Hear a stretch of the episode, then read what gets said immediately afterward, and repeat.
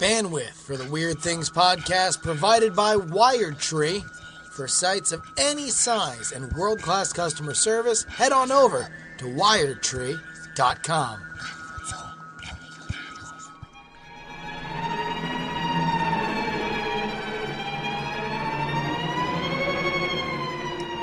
Ladies and gentlemen, welcome to the Weird Things podcast. My usual co host, Mr. Justin Robert Young. Hello, everybody. Welcome yet again to a carnival of curiosity. Mr. Brian Brushwood. Yo, yo, yo. That's all I say. That's I only have the one syllable. Don't take this syllable away from me. And me, Andrew Mayne, your humble host. Gentlemen, What's up, guys? brace yourselves. I am. I'm ready. Braced, man. Brian, I see your hands floating around. You look a little relaxed. I don't All think right, you're hold on. No, no, no. I'm good. I was I was actually just fastening my bracers uh, to Oh, deflect gotcha, like enemy attacks. You ready? Yes. Yeah. Chupacabra found. What? We finally did. Fact, Chupacabra found. What's his Wait name? Uh, I don't know if he got it. Choopy. Choopy choop. So, uh, Wait, hold on. I, I, just so we can we can get this uh get this settled here. So chupacabra, of course, the goat sucker, famous for roaming the hills of Puerto Rico and sucking on some goats. I mean, don't don't forget. Like uh, I first heard about the chupacabra because my wife was from the Rio Grande Valley, down at the very tip of Texas, practically Mexico. She's like, "Hey, man, you hear about the chupacabra?" I was like, "No, what?" You're like, it's like they sucks the blood out of goats, so you might want to cut that goatee. I suspect she just really didn't like my goatee at the time. Okay. Okay. Uh, but I mean, like, is it? Wait, is it not centralized to Puerto Rico? I, I always knew it as a Puerto Rican thing, but I don't know whether that that was just because we were from. I was in South Florida. I South always knew America, it. Mexico, Southwest, American Southwest. Yeah, see, see Oh, I always wow. knew, knew it as a Mexican thing, but uh, but again, we all see what we see. Sure. All right, but you're saying the the mystery, the myth, the legend. Uh, it's now moot because we can we can uh, verify. So, a little bit of personal backstory. I myself have had encounters with a chupacabra, and I regaled the audiences here with that. Once I was walking through this park in southern Florida, and I felt something amiss in the air. There was some sort of sense that I was being spied upon by some sort of super predator. And I looked across the grass and towards the tree line, and I locked eyes with a creature low to the ground, hairless, sharp teeth, pointy little eyes staring right at me, big haunches, little claw like front paws. Looked at me, and I could tell he was assessing me. He was trying to think if I was worth taking down or if he should flee. And I stood my ground. Yeah. I stared right back How at him. how big was this thing again? It was a ways away. It was hard to guess scale, Justin. O- Okay. I mean, but like if you were to just, you know, like uh, bigger than uh, uh, uh, some kind of uh, bread box. Yes. What, what, would it would it be man sized? Was it almost man sized? Well, it, it certainly at some stage of the development into a man, yes. Wait a minute. So this.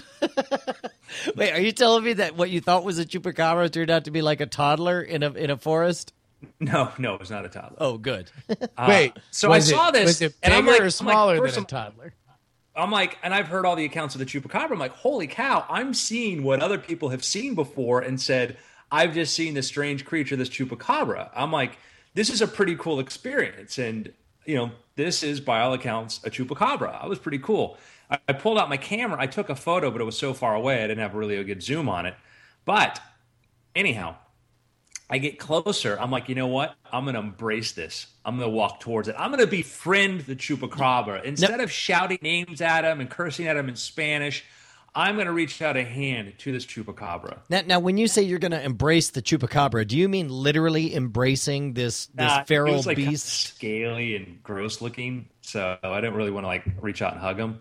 So I got a little closer to the chupacabra, and he retreated into the trees. And I stood there at the edge of the forest looking in, and I could see this thing staring back at me, peering down at me. And there was a kind of a bond there, maybe a psychic connection, if you will. All right. And I rainbow felt that I should leave him alone. So so And- so eh, n- n- now that some time has passed and you find yourself in the cold, stark light of you know sobriety days later, now that you're under not underneath the spell of the experience as it happened, what do, what do you actually think you were seeing? Well, let me fast forward to this week when news came out that some people in Texas said they'd caught a chupacabra. Okay. And this was exactly what I had seen. So Now- you would say, I mean, so this is verifiable. You saw a chupacabra. It Yes. and it matches the description of what these people have have caught. I mean, this is a myth. Can we call call the newspaper? Who do we call? Who do So we call now if we want to make a big deal about into this? what science has to say here, gentlemen. I'm going to ask you a question. Let's suppose we are all camping, okay? And in the middle of the night, Brian, Justin undergoes some sort of weird physical transformation. He starts to growl. He becomes even more hairy, right? He gets claw-like haunches. He turns into what we would call a Uh, well, a werewolf is what we'd say, but I'd love. I want. I want to dive right into the conversation you and I have, where it's like I'm clearly panicked about what's happening to Justin. As I try to explain it to you, I'm like, Justin's really hairy, and you're like, and we're like hairier than usual. And you're like, and we're like, well, he's got like claws and unkempt, you know, finger claws, and you're like, and we're like, I He's mean, very easily usual. irritatable, Yes, so prone to outbursts. he's Imagine- making no sense when he opens his mouth. So this transformation happens, Brian, okay? And I throw you a revolver, and you take the revolver and you plug five bullets into his chest. Okay, yeah, as, as one is wont to do. Yeah. Justin falls to the ground and is still sort of maybe kind of half in, half out of that state. Clearly not the Justin we know and love, but also kind of werewolf esque. When the paramedics show up and the news reports get released, what are they going to say? Well, that that I shot Justin Robert Young and that he has like rabies not- or something.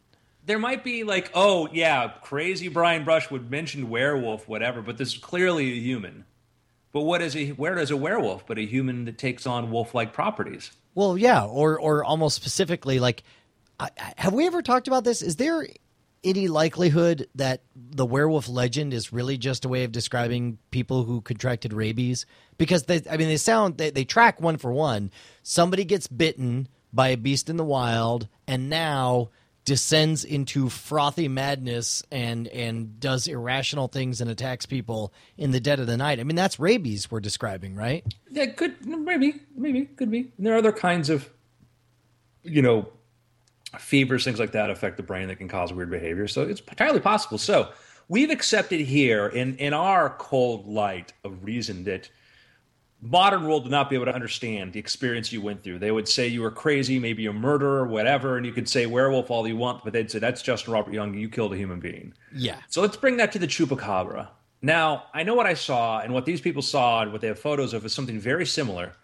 And science may have a term for it. You know, they may call it mange. They may call it a raccoon that has mange. But who are we to say that that isn't some sort of rationalization of, you know, chupacabras maybe a thing that affects raccoons, like werewolfism or lycanthropy does humans in our imagination. Dude, did I ever tell you about the time that our dog caught mange across the fence from another dog that had mange? Did I ever tell you about this? Maybe, but do tell. Okay, so so we had a little tiny border terrier named Pepper who was like the best dog we ever had until he ran out and got himself run over by a garbage truck because he sucks. Uh, but in that time, that that like uh, uh, he started to have like patches in the back of his fur uh, that were kind of like going bald, and we're like, "What's going on?" They're like, "Well, this looks like mange." But how would he get it? And we're like, well, the neighbors next door have a very large dog that they leave chained up in the backyard at all times, and it appears to be totally bald now, and its eyes are swollen shut to where it can't even see. Do, do you think that's mange? And they're like, yes, we think that's mange, and we think that's where your dog is getting the mange. And so they, they gave us pills, and we're like, hey, your dog has mange. Will you take care of your dog? And it was it was one of the most brutal, uh, neglectful experiences I'd ever seen from uh, from from anyone ever, and it happened to be next door. This poor dog. Eventually, they put it down because it was just utterly bald, eyes swollen shut from the outside. It was it was awful. Poor thing. Yeah, so I believe like like when something like that happens, I, I believe mange like without even doubting. Well, a Texas couple saw a critter eating corn in a tree in their backyard, and their husband trapped the animal. And how come the husband always has to be the one that traps the animal? Come on, ladies. Described as having hairless back, large claws, and countless teeth. And the uh, locals speculated that could have been a chupacabra. Eventually, they had the thing put down, but you see photos of this thing, and it, it's it's a raccoon with mange. And I'm just saying, you know, people like, no, it's not a chupacabra, it's a raccoon with mange. Well, if I shoot a werewolf, what are you going to say? No, Yeah. it's not a werewolf, it's a man. Well, duh. What do you That's think a man right. is? A werewolf is. That's where the were. Hey, in in the word werewolf, were refers to the man side of things, right? It's like a, it's uh. like a wolf man because like like for example, if I turned into a turkey, the modern nomen- nomenclature, everyone would say like, oh, he's a were turkey. Wait, no, I guess that would be right. Well, yeah, where I think it's German for something. Or Is um, uh, the, the, the, there there's something like we're all using it wrong, is what I remember. yeah, where- could be. Or we could use the term wolfman or lycanthrope. Oh, here we go. Here we go. Uh, where me? Well, actually, it said we're, were W E R E. Second person singular past plural past and past subjunctive of be. be So maybe wolf. like be a wolf. Where mm. werewolf? Like were you were a wolf, but now you aren't. Are you werewolf? Yeah, your moms were wolves. Yeah. So you can look that up. Chupacabra, Texas. Science says not a chupacabra, but who are we to say? Who are we to tell these people that's not a chupacabra? What does that mean? You can't I mean, I mean, you know, chupacabra. I'm just going to it means, advance it this means theory it's not right a now. chupacabra, right? like, What's that? I mean, that's what it means. It means like you got a mangy ass dog. Yeah, mangy raccoon. Something I, I'm going to advance the chupa, chupacabraism is basically the raccoon and coyote or dog version of some sort of lycanthropy because they're already wolf-like. So what are they going to turn Why not into? dog? So wait, are you saying that like maybe um, chupacabras are like uh, were dogs? They're domesticated Yes. versions. Yes, that is my theory, I like that. I'm down with that theory. gentlemen. Remember, I told you to hold on to your seats before and to brace yourselves. oh my gosh, Uh, my seats are are so held. I feel bad because I was neglectful n- neglectful in my seat holding. Well, now's your chance to make up for that, Brian. All right, Brace now I'm yourself. physically holding my spe- seat. What? hold it in. Hold it in, man. Hold it in. It's been a while. No, Yeah, Justin. Hold it in, all right? tell me. All right. Are you are you about to drop the G on us? Oh, you know it. Yeah. That's right. Just when you think it's safe, just when you think they've gone away, we get this. School head sex crazed goblin sparks outright. What? That's the power of speech. Villagers. Oh, what a momentous sex- Sunday! Not only is it Game of Thrones and WrestleMania, we also get the the huge the, the, the, the epicness of goblins returning to weird things. Heck yeah! Villagers at Lupane Secondary School want the school headmaster out, claiming he owns goblins that have been sexually abusing teachers for some time. Wait, sexually that that's not how the story is usually written. It's not the teachers who get abused. Apparently, it does in Zimbabwe. Okay, now real quick, when when the Zimbabweans say the word goblins, do they are you sure they don't mean teenagers? Sometimes people get those mixed up. I mean, Brian. sometimes with these goblin stories, I feel like we're learning the lesson, and, and we were first, mind you, of, of the Malaysian plane coverage, where everybody was like, "Oh, you know, alternate universes and UFOs and like you know, big epic hijacking schemes," which was really like also us being like, "Well, a bunch of people died in the ocean," and it's like with these goblin stories, it's like, "Oh, like headmaster owns goblins and sexually abused teachers." and it might just be a fancy veneer on top of like rape gangs marauding Zimbabwe. So you think you think that's all like a euphemism? Where like, well, we can't just say he's raping people. Why don't we say he owns goblins that are molesting people? Or he's like in line with those that that do it. I, I don't. I mean, well, maybe more in the story will explain. Uh, Andrew, what, what's more, happening? then I'm gonna I'm gonna give you two theories afterwards. According to the Sunday News, Yucca Fakanizmini Secondary School headmaster Peter Moyo is accused of owning goblins that terrorize people at night. Female teachers claim that for a while they've had reoccurring dreams about having sex with someone, and when they would awaken from the dream, they'd noticed signs that they'd actually had sex during the night. It gets darker, if as if rape isn't dark enough. Hold on. But yeah, in addition, multiple male teachers claim they've woken up wearing female underwear and say the only reasonable explanation is that goblins are terrorizing them. Oh But- my god. All right, get wait for it, wait for it. Villagers claim that weird things have been going on in the area. in Dongamazuzu, under Area Chief Gumunde since 1990s when Moyo was hired at the school. A cleansing ceremony was called Wafa Awafa was held at the school earlier this month, and many say that it has actually done some good for the village. Things have normalized now since the cleansing ceremony was held, but as a community, we have requested the Ministry of Education to transfer Moyo to another school, said village head Emmanuel Chusclaco Meseco.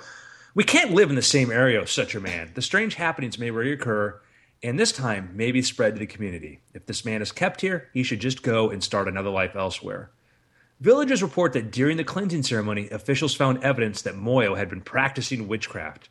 An official complaint against Moyo has been filed, and now villagers are waiting patiently to see if Ministry of Education will kick the headmaster out. What we don't want is a situation where we have to chase him away on our own, said villager Esther Natini. We conducted the cleansing ceremony, we notified the police and the district education office, so we feel if the same authorities are responsible for transferring Moyo. If they don't act on time, we will make a follow up and see to it that our request is heard.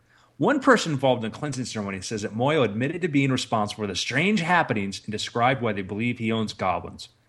After we conducted the cleansing ceremony, we were led to Moyo's house where we recovered reeds, herbs, tree roots, and many strange items from his wardrobe.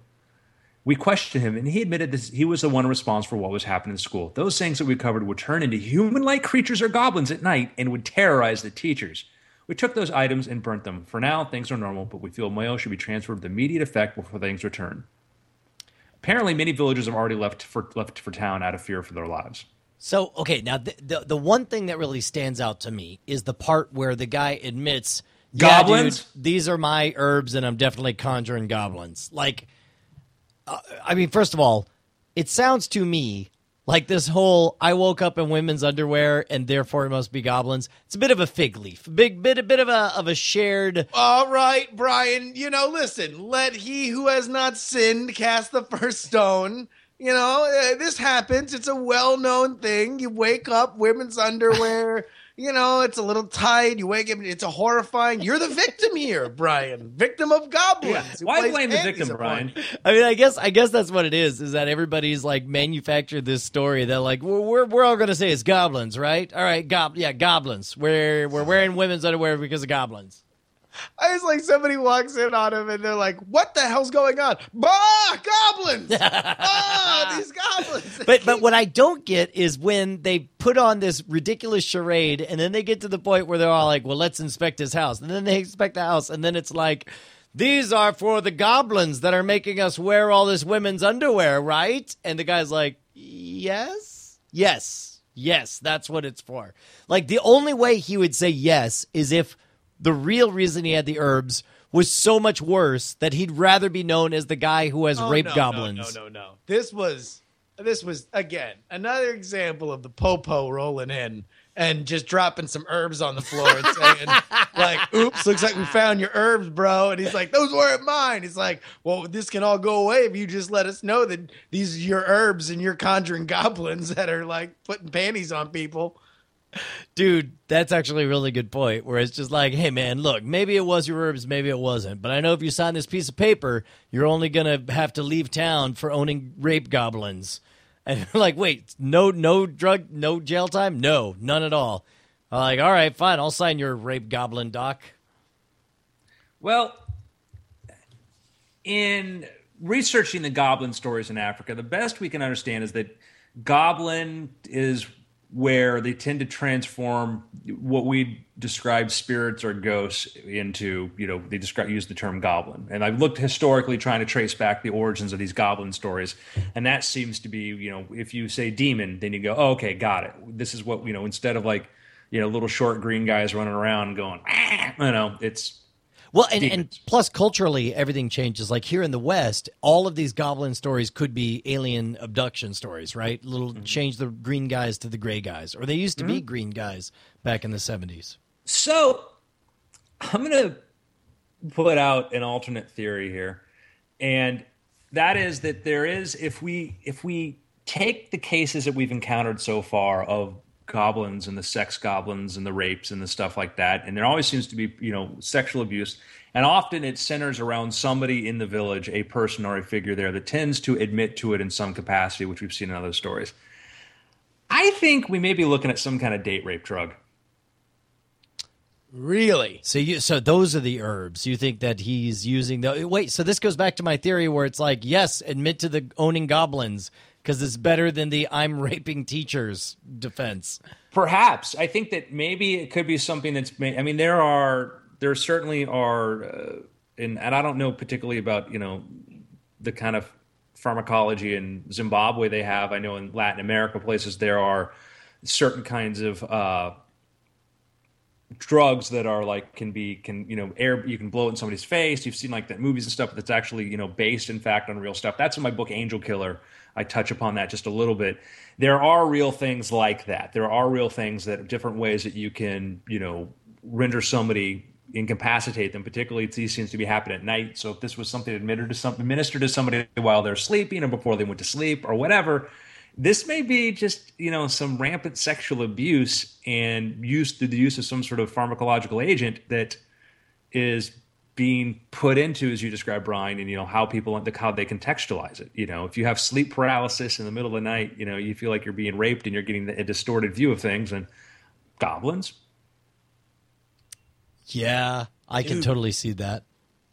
Well, also, what if this is like the way that you can accuse of somebody, accuse somebody in power, right? Mm-hmm. Like you can't just say like, oh, this person who holds this high, you know, the, the, a high position in the hierarchy of power in my village.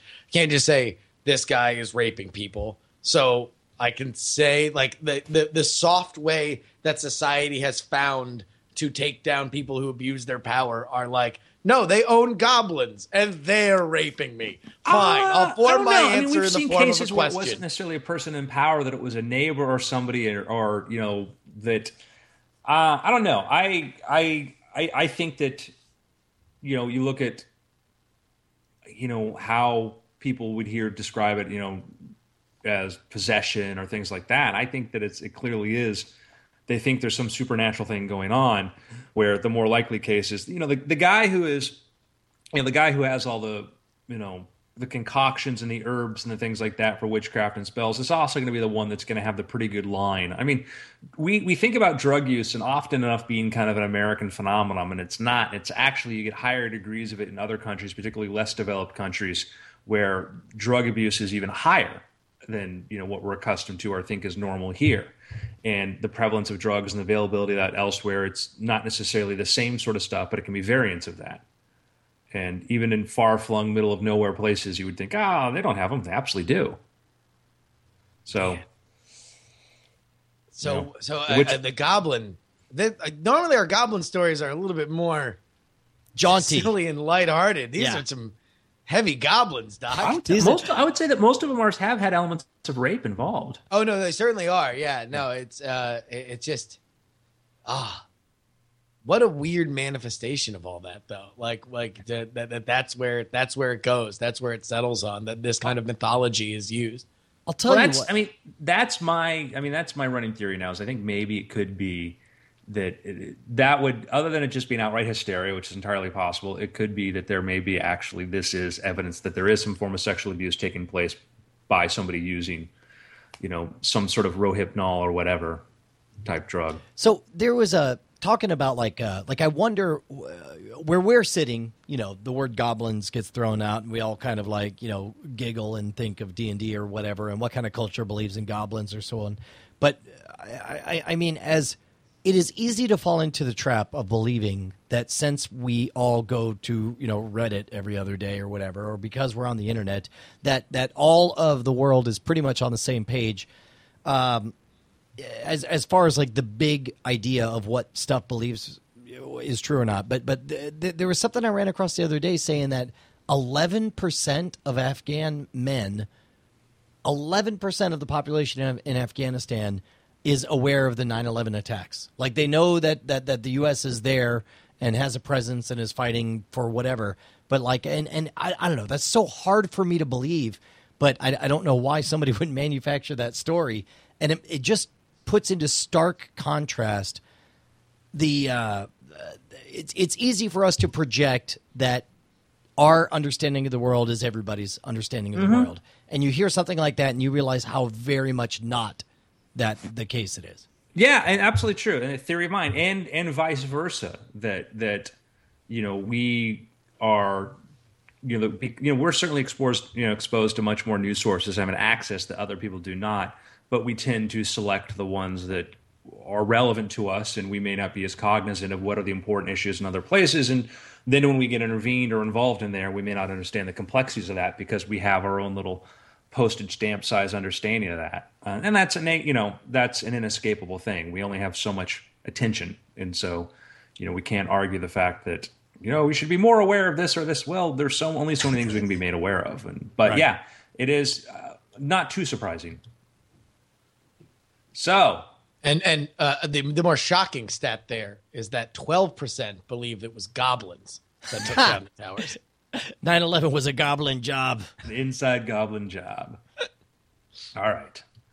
Uh, this is kind of a I'm just listening to an audiobook. I drove to Las Vegas Friday, then drove back yesterday morning. And along the way, I listened to the Everything Store by Brad Stone. This is about the the Internet of Things. No, this is about Amazon. Oh, got it. Yeah, the Everything Store. And really- it's particularly could about be you know, called Bezos and the creation of Amazon, and it gets into some sort of very interesting things about Jeff Bezos. One of the things I thought was kind of cool is he talked about Jeff Bezos' space company Blue Origin, of which he's been super secretive about. Now, uh, when you say he, you mean Jeff Bezos has been super secretive about. Yes, Unlike unlike our our uh, uh, our, our our BFF uh, SpaceX, who make sure to send out updates and drop appropriate teases about going to Mars and all that stuff. These guys giving us nothing. Yeah, Bezos, uh, Bezos, Bezos with uh, Blue Origin. So he'd started a space company several years ago. Kept it very, very secret, and the story broke when Brad Stone, who wrote the Everything Store, heard at some conference somebody mentioned a company called Blue, and that perhaps Bezos was involved in that. And he looked up in the Washington State Division of Corporations and found a company under that name that shared an address with Amazon, tracked down an address and followed it to a place in suburb of Washington where there was a warehouse with something like, you know, a big, huge warehouse with like 500,000 square feet or just a massive facility. And all it said on the front was Blue Origin, dug through the trash and actually found the manifesto for the company. And That's a funny place to leave a manifesto. yes. Nobody, no tours of it. Nobody really knows what goes on inside of there, but there have been accounts of people describing the inside of this facility. And when you walk into the lobby, there's supposed to be a giant Victorian looking space capsule with red velvet plush couches and steampunk esque levers that looks like something out of the uh, Jules Verne.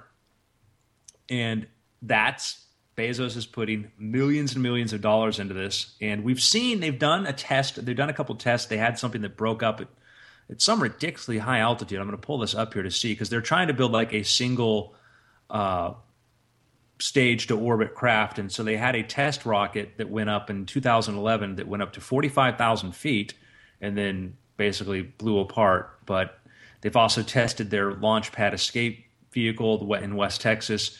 So there's been this sort of back and forth between Elon Musk and Bezos because Elon Musk with SpaceX they wanted to use a launch pad facility in Cape Canaveral and Blue Origin said, "Well, we'd like to be able to use it too."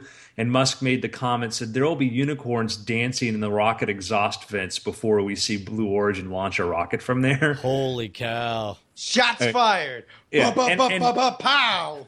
And and Musk's to Musk's defense, I think his point was more like Bezos really needs to get serious about this if he wants to do this. Well, well, this is difficult. Now, understand, like we're all three very much on the outside, and we have no way to know whether or not they're doing the right thing or wrong thing. I do understand. You know, NASA had historically been, you know, space race notwithstanding, rather, yeah, rather closed on on what they're working on and how and so on.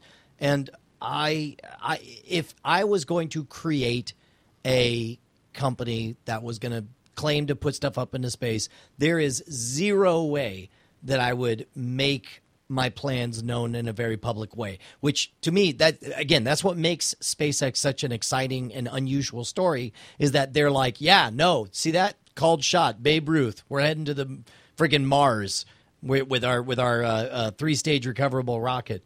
Uh, that's very much the exception. And the default position, if you want to preserve the money that your investors are giving you, then you, keep your stupid mouth shut, which is what which is what Jeff Bezos is doing.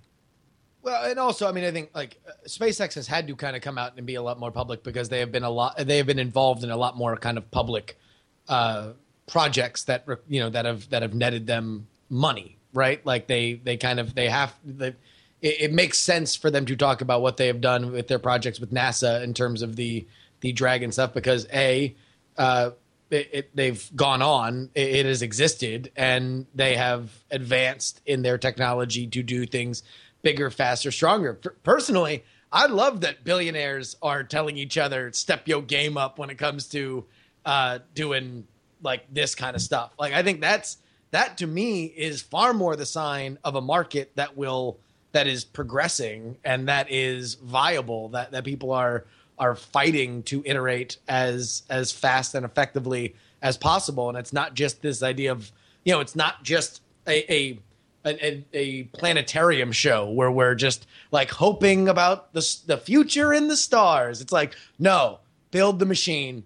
We're building one. Ours is better than yours. Yours sucks.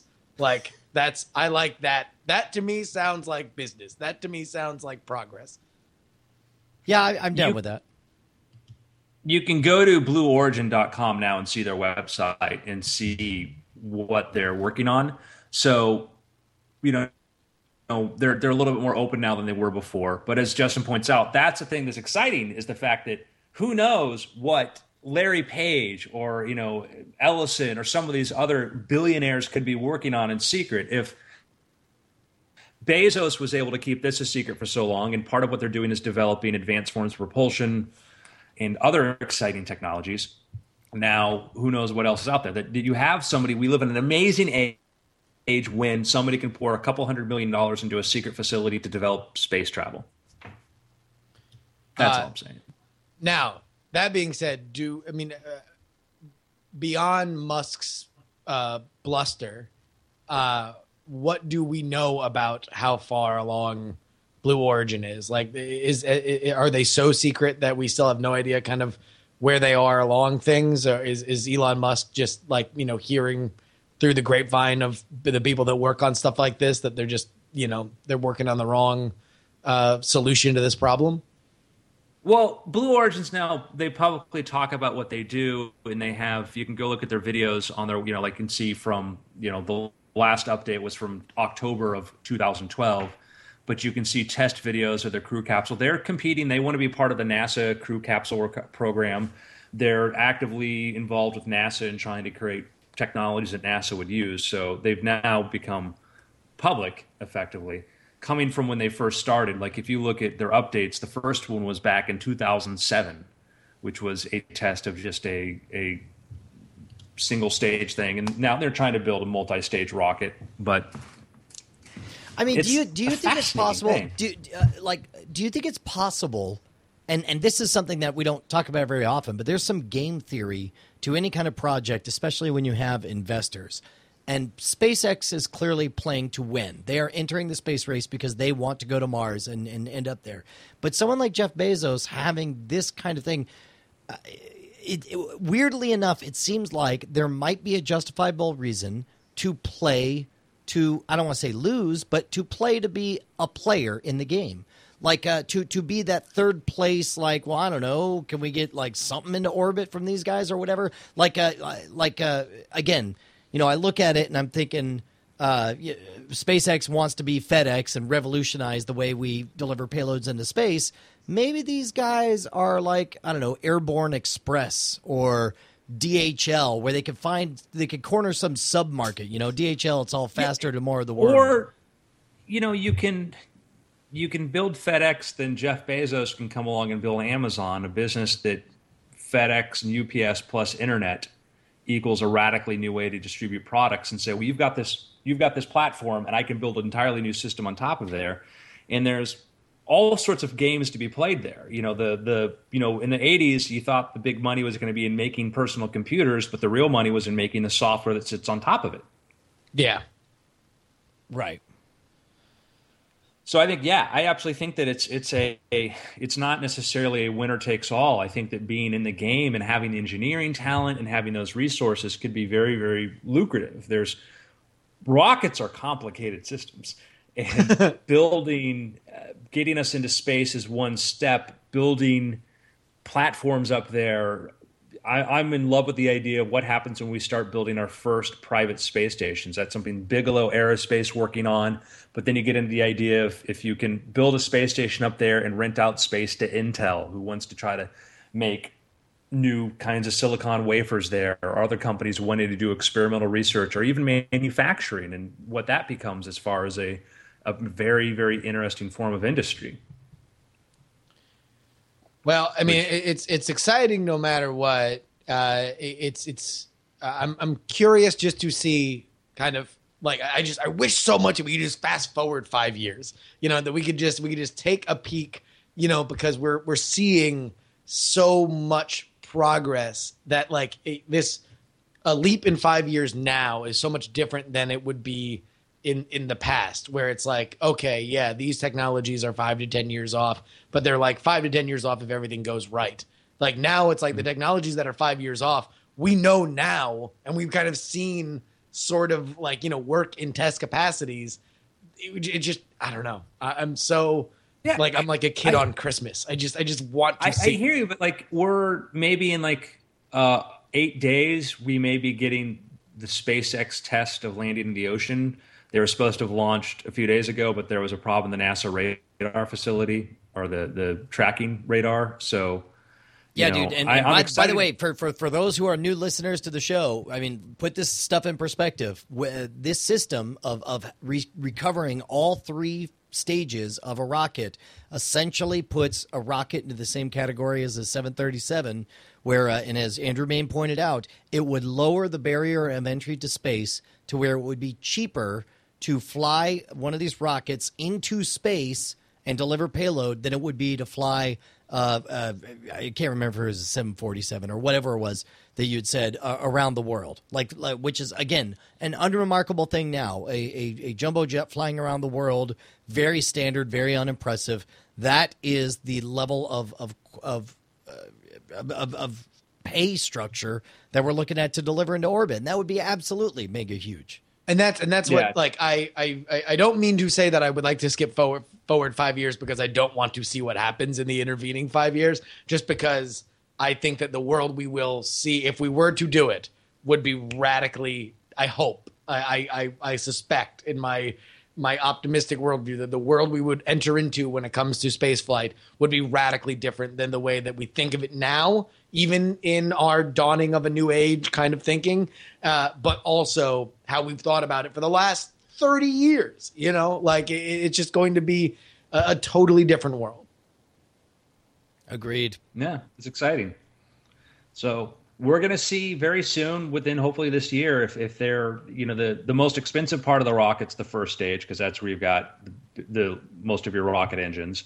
And SpaceX is going to try I guess on the 14th they're going to try to bring back the first stage down have it slow itself down on reentry do a propulsive reentry and then land in the ocean near a barge and then see how much of it's recoverable if that's successful, then they're going to try to do that, bring it back down onto a launch pad. If that works, then the the second stage, which has one engine, they're going to try to bring one of those suckers down, and then the, the capsule, which is the uh, the top of it, the the Dragon, uh, we've actually brought those back down to earth and eventually using parachutes at some point they want to try a propulsive landing of one of those Yeah, I'll tell you what, Exciting. man. Uh, if uh, for for SpaceX, when they do this trial, it'll be the the. It's going to be all about that video footage, man. Like you want to inspire generations. Show us that stage landing, Buck Rogers style. Give us a, a buttery smooth landing on what looks like a solid surface, and then just you know, yeah, whatever. It hilariously slinks after or sinks afterward.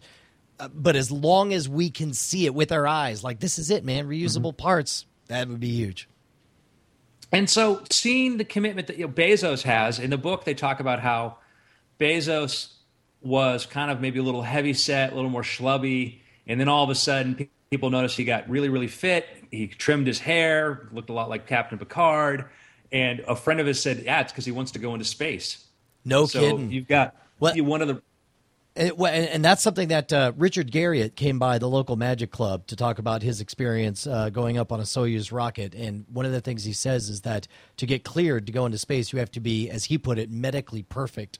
And they found like a random tumor of something or other, like it was a benign thing on his liver. But now he very giddily lifts up his shirt and shows this like 18 inch scar whatever from when they went in and removed the whatever in order to make him medically perfect. Uh, I I wouldn't surprise me at all if that's the kind of thing that Jeff Bezos wanted to snap to and make happen.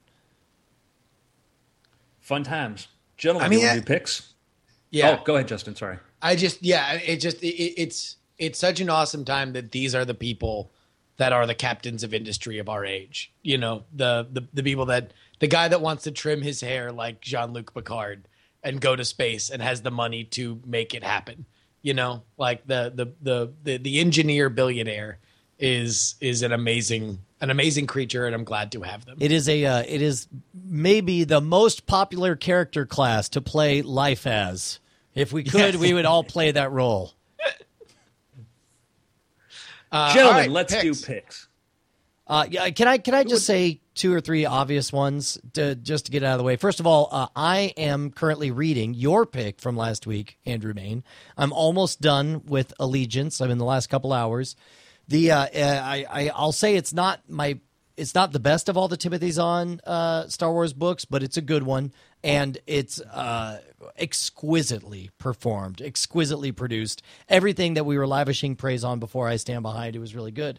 Uh, tom- tonight, I will be doing appointment viewing with my kids to continue to watch Cosmos. Uh, I don't know how much we've talked about it on here, but by and large, I think last week's Cosmos was my favorite of the entire series so far, in that they jumped straight in with an actual narrative where I learned something new. Uh, I had a new appreciation for uh, for Halley and uh, and and the stories that, that he made possible. I thought all that was great, but of course, the big pick, the big story, has got to be Game of Thrones, right? Somebody asked me recently what the greatest show on television right now is, plus or minus six months, and there was zero hesitation. Game of Thrones is the greatest show on television. Yeah, uh, absolutely.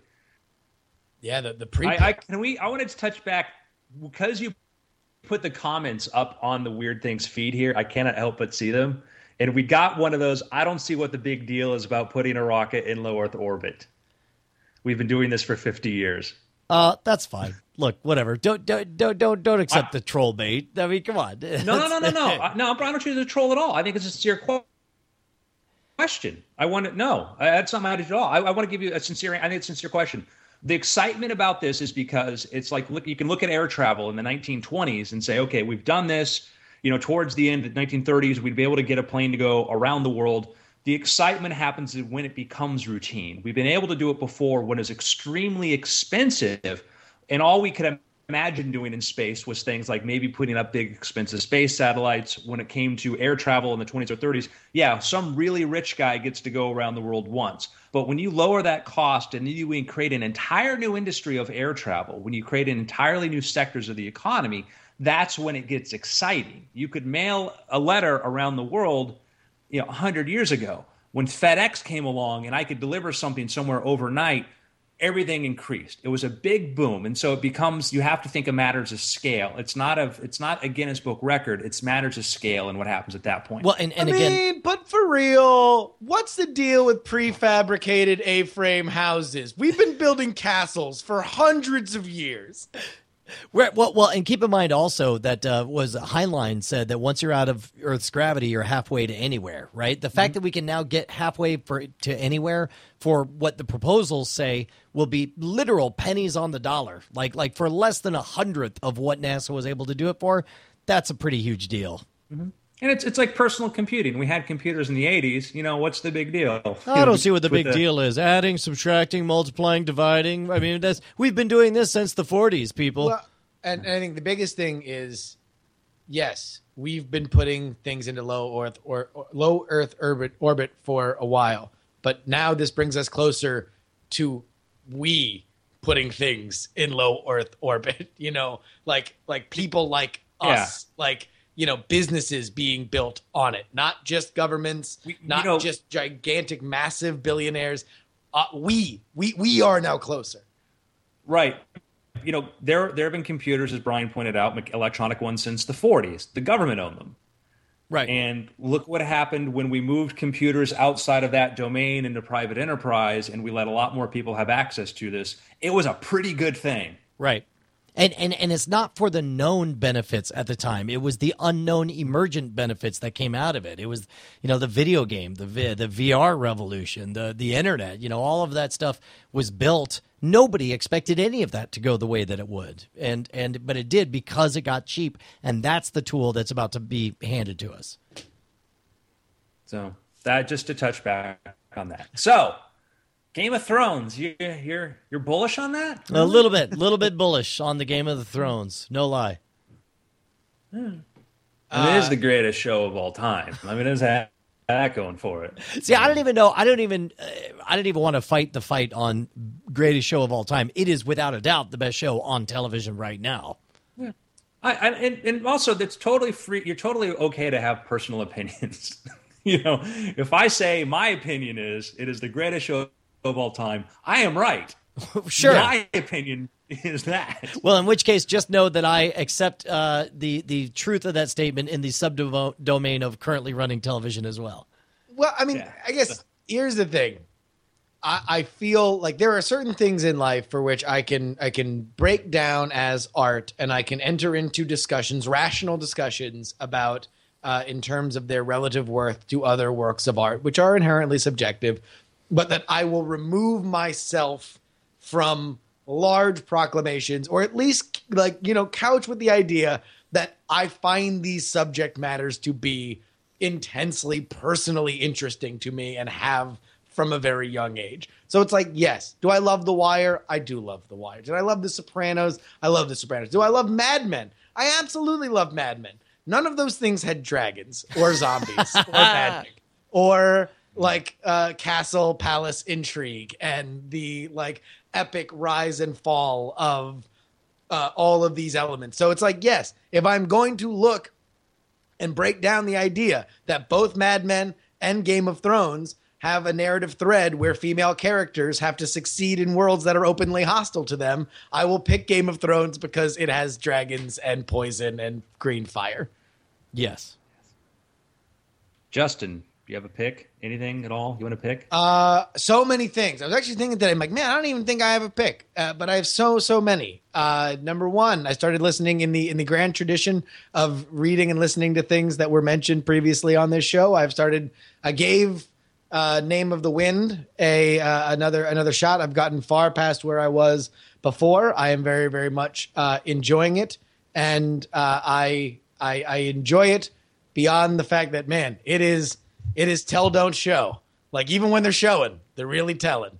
It is it is it is the story at least as far as I am right now. How how far are you? I don't, I don't. I don't think there's too much of a spoiler territory yet. Uh, I am. I mean, it is the King Killer is giving his chronicles to the chronicler. Okay. Well, yes. Uh, but but like, how far in his tale has he gotten? Because the bulk of the book is just the tale. No, yes, no. That I guess that's all I'm saying is I very much enjoy it and I like it, but I, I it was we got to the point where like he began the story and I'm like, oh, okay, so that's what I guess that's what the point of the name of it is is that he's literally just going to be telling his life story and that's going to be where the narrative uh, comes in, which is fine. It's good. I, I enjoy it and I like it and I've liked it so far. I very much enjoy it. Uh, I've started watching uh, the Next Generation Star Trek. Have you heard of this? The Star Trek: The Next Generation. Uh, I've heard, heard of that? I've heard there's such a thing. Yeah, no, I heard there was a second generation after those movies that are out right now. Yeah. So uh, uh, for FSL, with the new season we're going to start working on uh, within the next couple weeks, uh, we uh, I've, I've started rewatching it. Man, I really, I really like it. I'll tell you, everybody should really get into it. Like, I don't know why people don't talk about this more. This next generation.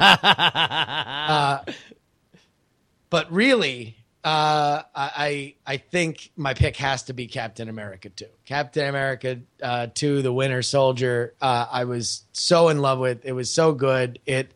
Uh, I will. I will only spoil literally the first thing that you see in which a a uh, nameless person is running because apparently you can't do a movie set in Washington D.C. without having people jog around the monuments. I guess if you're like, listen, we're gonna pay DC uh, taxes to shoot inside the city. Uh, you you better you know you better believe we're gonna shoot the monuments so everybody can see that we shot there. But everybody just jogs. I don't know what that is. Uh, but uh, Captain America is also doing his jog, and as you might imagine, he is doing it far faster than the nameless person, and uh, it, it is to comic effect. He keeps passing him on his left, and that is the allegory that I would like to submit to what Marvel is doing to literally everybody else making uh, movies with this kind of subject matter. Like it is so awesome. It is so good. It is so cohesive. This is a movie that has a, it is way smarter than I think. And not to say that it is. It's not a, a movie that is like a message movie. Although I think that there are things in there that uh, are are meant to be thought about after you've left the theater.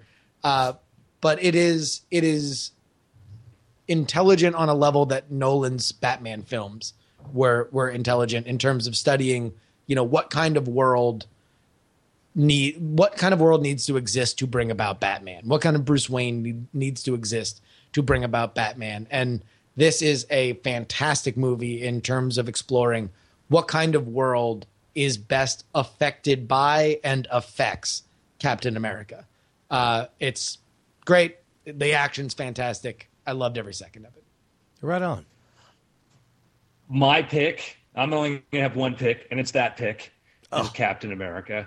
Uh, enjoyed it thoroughly. Absolutely, absolutely enjoyed it. And I'll talk some of like what I like too is I appreciate it on a technical level.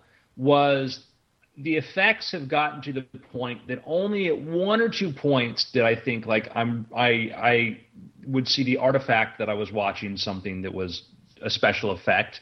Everything else looks seamless. The action sequences are great. The big, big, huge set pieces were amazing. You know, the helicarriers play a part in it, and they went back and they redid them with like something like four times the re- resolution they had before. That was amazing. I mean, I love it from a story point of view, but I'll just talk on the technical side. And, and I'm going to say uh, what, like, I I'm hopeful about Superman versus Batman. I mean, I, I I love Zack Snyder. I like everybody involved in that. You know, our friend Larry Fong is the cinematographer on that. I'm excited about that. But there was a moment in Captain America where I, I again, and we've talked about Man of Steel before, and it's it's a movie that I want to love as much as other people love.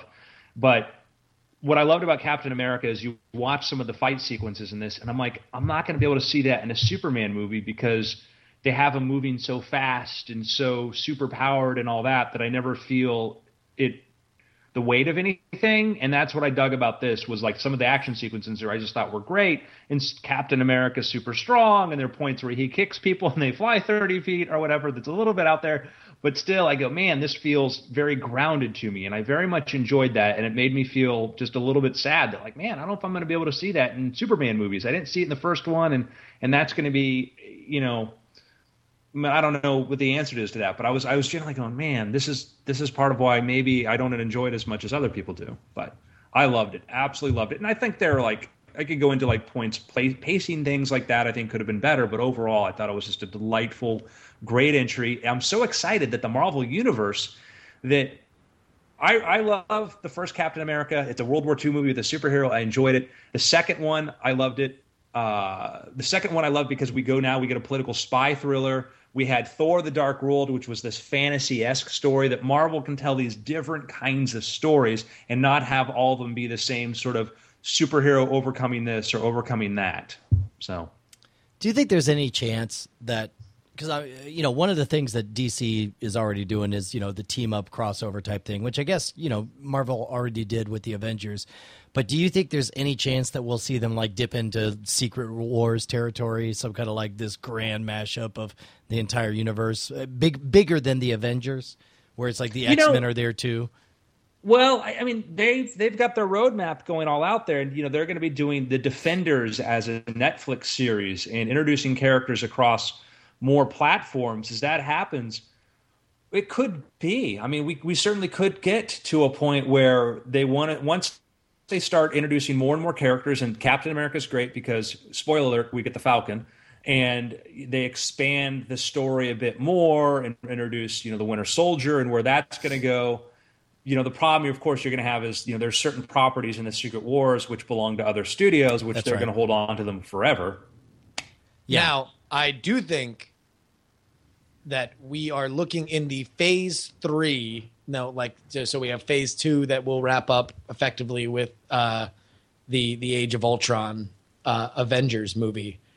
I I think we are headed to a phase three big resolution of some approximation of the Civil War storyline, if just because they have they have a gigantic Captain America and a gigantic Tony Stark that they can can find a reason why they are leading sides against each other. So, You know? and uh, the the Civil War story, I never read those, but as I heard about it, it was basically like the government needs the government needs to register superpowers or something, right? Is that what Uh, it is? Yeah, I mean, I only like, like it was it was like like only comics can do, and they wonder why people kind of fall out of of reading them. It was like, hey, look, here's a really compelling story that involves a bunch of people, and all you have to do is spend a thousand dollars to read all of it. Uh, so I, I found that hard to follow, but yeah, effectively Norman Osborn is the head of Shield, or then Tony Stark eventually becomes the head of Shield, and Tony Stark is leading a a Shield run Avengers unit against Captain America, who is uh, along who is doesn't resist being registered and effectively kind of unionized by uh, under Shield's command, and so they there is epic battles to be had. And look, there's no way. I mean, the only way we lose is if the storytelling suddenly gets crappy, and there's nothing about the the track record of Disney or Marvel in the last ten years that makes me think that that's going to be a problem. Disney or Marvel movies. Movies, yes, Movies. correct, correct, correct. Yes. Yeah. yeah Uh, i think that's uh the directors they chose for this the russo brothers was sort of it was an interesting choice and i think it paid off really well.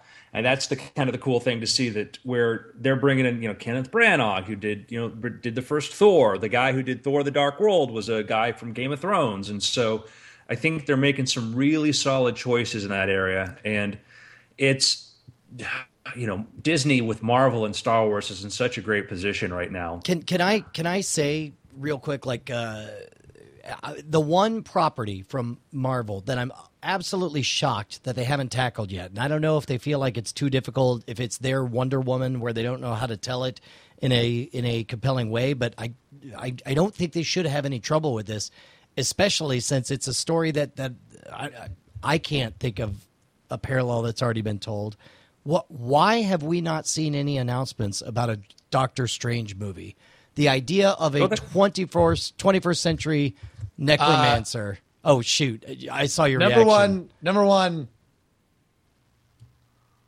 That's my face trying to not tell you things. All right, fine, forget it. All right. Number two. Um, there has been rumors that Johnny Depp wants to play Doctor Strange. that would be amazing. I could so Uh, see that. So, yeah, I, I, think there's credible evidence to suggest that that is something that is on on the radar for Marvel. It's a character that Marvel owns. It's obviously iconic. Um, you know, the the question would be, you know, Johnny Depp has benefited greatly from being a part of Disney run tent poles. Uh, as as he will beat the you know every last shilling out of Jack Sparrow as as Disney cheers on happily um, this could be something that that works into the larger the larger mythos of uh, of, of of Marvel. And you know, if you look at you know, th- there was rumors or not rumors, but reports this week that you know Kevin Feige of, of Marvel has at least in pencil uh, the the roadmap of Marvel story arcs and movies out to like 2026. Jeez. And a lot of that is like, well, listen, if Guardians of the Galaxy hits gigantic, here's when we do the the the Star Lord standalone movie, and here's when we do the the Groot and Rocket Raccoon standalone movie.